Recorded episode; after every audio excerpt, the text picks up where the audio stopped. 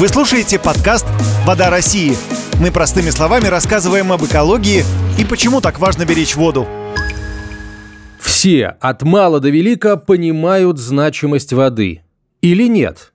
Мы продолжаем серию подкастов, дорогие друзья, в которых говорим о том, в чем так нуждается человечество и чем обладает наша страна. О воде. В этой студии вместе со мной, ведущим радио «Комсомольская правда» Антоном Челшевым, один из ведущих водных экспертов страны, директора Центра развития водохозяйственного комплекса Минприроды России Илья Разбаш. Он будет постоянным участником подкаста, потому что именно он стоял у истоков акции «Вода России» и знает все нюансы бережного отношения к воде. Вопросами воды обеспокоено все мировое сообщество. И в Санкт-Петербурге в конце мая на Невском экологическом конгрессе теме защиты водных ресурсов был посвящен один из важнейших круглых столов. Вода – главный ресурс будущего. О нем мы сегодня и поговорим. Илья, вы были одним из спикеров на круглом столе. Почему именно вода получила столь пристальное внимание со стороны экологов? Добрый день, дорогие слушатели. Ответ на самом деле очень прост. Вода это жизнь. И от ее состояния зависит буквально каждый аспект жизни как отдельного человека, так и всего человечества в целом. Кстати, это отметил и академик Российской Академии Наук, доктор медицинских наук Геннадий Онищенко. Если говорить об общей цене, которую платит человечество за эти химические вещества, которые попадают в воду. И мы сегодня говорим, что такое чистая вода. Это надо очистить от сельскохозяйственных и от хозфекальных стоков. На самом деле сегодня мы должны заниматься трубными выбросами в атмосферный воздух. Потому что все это оседает на почву, на воду, и потом смывается, идет в воду и попадает в наш э, метаболизм каждого из нас. Так вот, какую цену мы платим? В 2011 году, это данные Всемирной организации, отдельные химические вещества, находящиеся в окружающей производственной и водной среде, давали где-то 4-9 миллионов дополнительных смертей в год. Ковид за 4 года унес 6 почти 7 миллионов человек. Так что здесь очень серьезную плату мы платим за свою нерасторопность, идя впереди того, что мы с вами создаем. Сегодня новая проблема, которая появилась в 21 веке, это загрязнение, колонизация вод зелеными водорослями. Это очень серьезная тема. Вообще основная идея, которая обсуждалась не только на прошедшем водном круглом столе Невского экологического конгресса в Санкт-Петербурге, но и была, например, озвучена на состоявшейся в марте в Нью-Йорке а, первой за полвека конференции ООН по водным ресурсам. Звучит довольно просто. Вода – это наше общее достояние всего человечества, и защитить ее можно лишь только сообща. Она нужна всем. По данным ООН, а, сейчас не имеют доступа к питьевой воде должного качества миллионы и миллионы людей по всему миру. А ведь без нее даже питаться невозможно.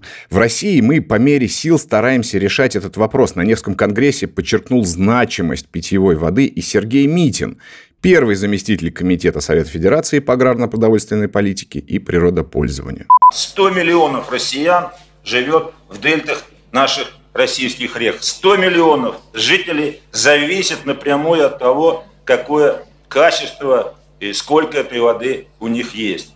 И должен еще сказать о очень важном аспекте, потому что вода носит не только технологическую нагрузку, являясь транспортной системой, энергетической. Вода сегодня это еще и пищевой продукт. Это продукт пищевой, он определен нашими российскими федеральными законами, он определен техническим регламентом Евразийского союза как пищевой продукт. И от его состояния, этого пищевого продукта, наиболее потребляемого причем человеком, зависит напрямую и здоровье человека. И принимая во внимание этот фактор, Советом Федерации, лично председателем Совета Федерации Валентина Ивановна Матвиенко особое внимание уделяется качеству питьевой упакованной воды как пищевого продукта.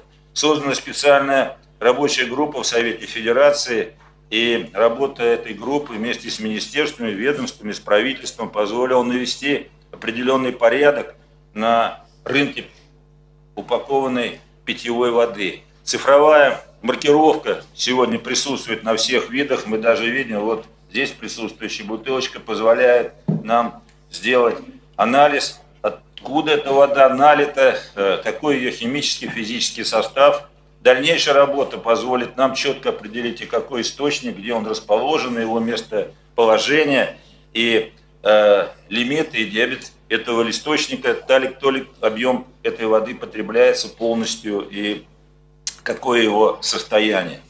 Илья, вы упомянули конференцию в Нью-Йорке. Российскую делегацию э, на ней возглавлял руководитель Федерального агентства водных ресурсов Дмитрий Кириллов. Э, давайте послушаем, что он рассказал гостям круглого стола «Вода. Главный ресурс будущего» уже в Питере. Мы одинаково уже понимаем, что э, вопрос сохранения нашего главного ресурса, да, о чем мы сегодня говорим, это э, не просто вопрос э, одного ведомства или, скажем, там, одной нации, национальности или государства. Э, действительно, сохранение воды как компонента природной среды сегодня уже является э, задачей глобальной. В этом контексте нужно находить диалог по самым даже острым вопросам, которые всегда есть между странами. Вот Россия страна большая, да, федеративная.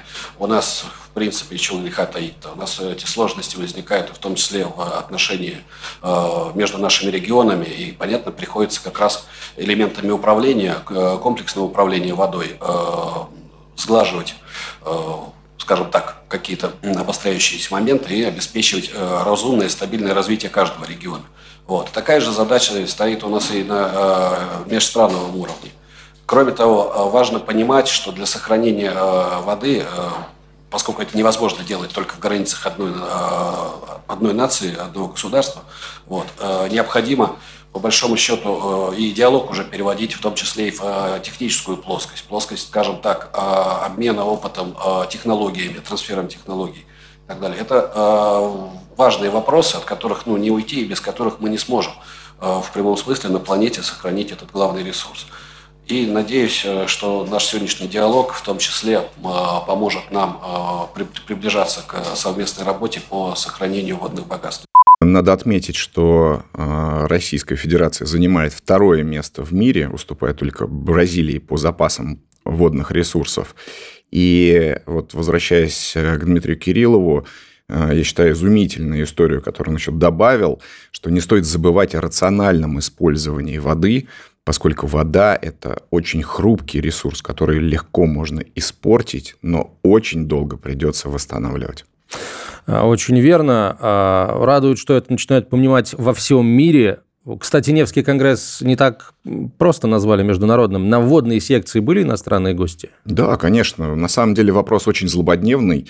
И у нас были эксперты из самых разных государств. Э, Иран, Зимбабве, и так далее. Вот, например, о чем говорила Зульфия Сулейменова, министр экологии и природных ресурсов Республики Казахстан. Она подчеркнула, что вода – общее достояние, которое надо оберегать и практически, и юридически, а также важность международного сотрудничества с сопредельными странами.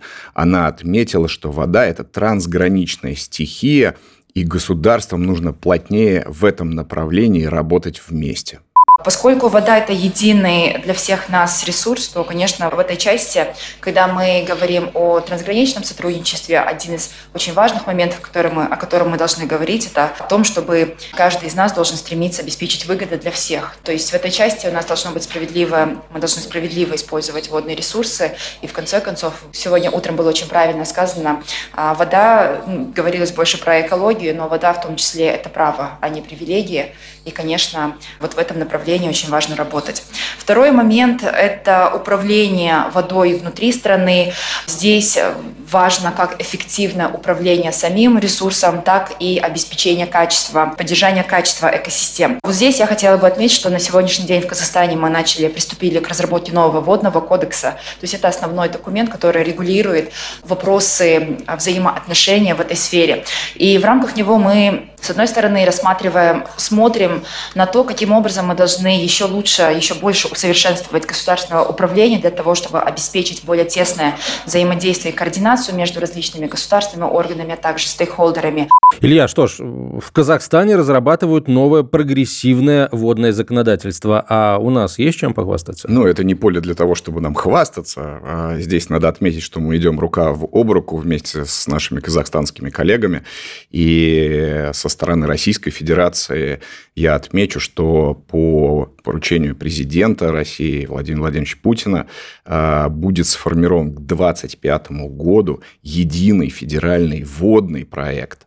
В этот э, проект войдут мероприятия по экологическому оздоровлению водных объектов Российской Федерации, многих. Это и Амур, и Иртыш, и, ну, то есть а, Лена, Терек э, и так далее, и так далее. Существующие сейчас федеральные проекты – это оздоровление реки Волги сохранение уникальных водных объектов вольются так или иначе в новую структуру этого федерального проекта.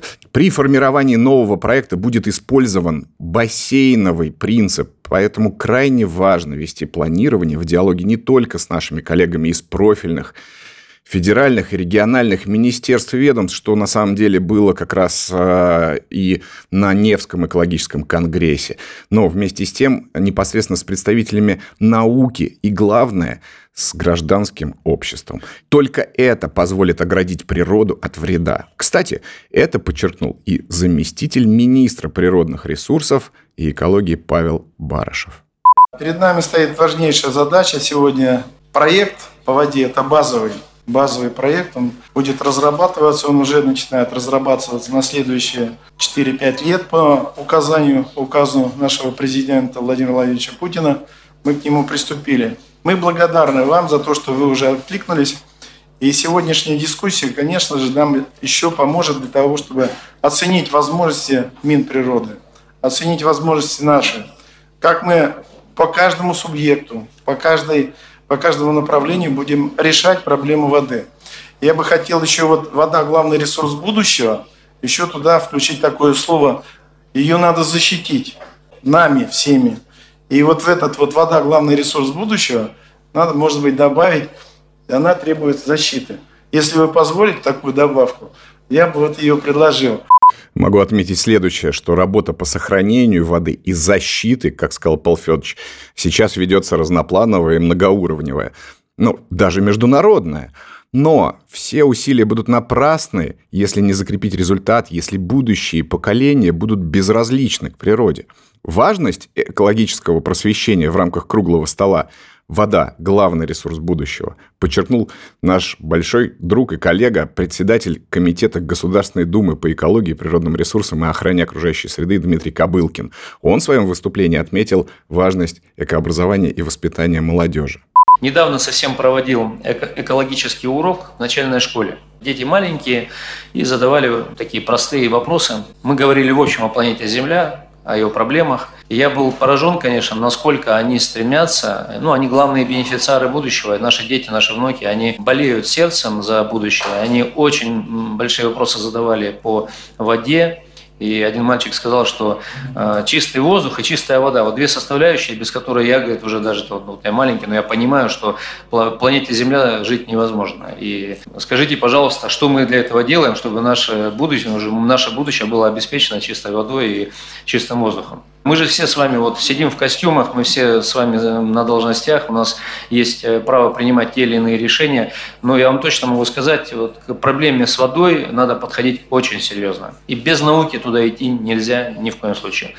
Наука должна идти впереди как ледокол и дальше вести всех остальных. Недавно Вячеслав Викторович лично провел совещание по озеру Байкал, я очень ему благодарен за то, что он отстоял позицию всех экологов и всей науки, которая, ну, в принципе, повернула законопроект обратно. И мы его будем теперь полностью переделывать, исходя из того, что это не просто озеро Байкал как э, ценность э, для России, а это источник э, питьевой воды мирового значения. Экообразование, на мой взгляд, ключевой фактор сохранения чистой воды на Земле. Нам надо обязательно с вами на это обратить внимание. Нам надо готовить подрастающее поколение. Кстати, нашу озабоченность вопросами экопросвещения разделяют э, по всему миру, на самом деле. Вот что, в частности, об этом думают в, в жаркой Африке. Замминистра окружающей среды, изменения климата, туризма и индустрии гостеприимства Республики Зимбабве Барбара Рводзи отметила, что опыт Российской Федерации в этой сфере заслуживает того, чтобы его заимствовать. Мы действительно очень хотели бы использовать вашу идею, идею работы с молодым населением, для того, чтобы наши люди осознали значимость воды. Даже если у нас нет соответствующей политики, соответствующих рамочных условий, все равно мы должны думать о том, каким образом сделать так, чтобы наше общество знало о том, как важно защищать воду. Действительно, у нас такие есть замечательные реки, как Лимпопо, о которых все знают. Но каким образом э, рассказать обществу, людям, каким образом побудить их понимать, насколько важна эта вода? Ведь вода испаряется, вода исчезает, а без воды мы не можем быть обществом, просто мы не можем существовать. Какие же стратегии необходимо нам разрабатывать и применять на практике, следуя таким примерам, как пример России? Настоящее время у нас есть также проблема с загрязнением, потому что сами люди загрязняют воду, оставляют очень много мусора. И мы знаем, что, например, студенты университетов, колледжей э, действуют как волонтеры, очищая воду в стране. Можем ли мы повторить такой опыт или опыт других стран именно в таком контексте для того, чтобы сохранить наши водные ресурсы?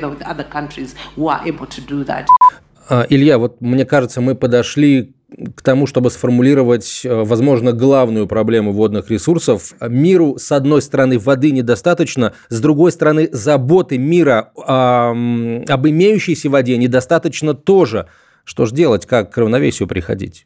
Управление водными ресурсами в России постоянно совершенствуется. Сейчас э, в рамках нацпроекта «Экология» реализуются ну, три базовых, э, скажем так, околоводных проекта. Это, как я сказал, оздоровление Волги, сохранение озера Байкал и сохранение уникальных водных объектов. Частью последнего является и всероссийская акция «Вода России». Самое массовое экологическое волонтерское мероприятие в нашей стране. Нам есть чем гордиться. В марте этого года наш опыт эко-волонтерства уже получил высокую оценку и на международном уровне, на площадке ООН. Но сохранение водных ресурсов – это не только уборки и волонтерство, это многосторонняя, важная, сложная работа. И помочь нам может каждый. Достаточно зайти на сайт или в социальные сети акции «Вода России», изучить данные, и вполне возможно, что не только выходя на субботник, вы сможете помочь тем, что закроете кран, когда чистите зубы. Что ж, друзья, слушайте подкасты «Воды России», чтобы оставаться в курсе водной повестки нашей страны, узнать, как решаются вопросы по сохранению и улучшению качества водных объектов России и что конкретно вы можете сделать для того, чтобы улучшить экологию и состояние любимого водоема.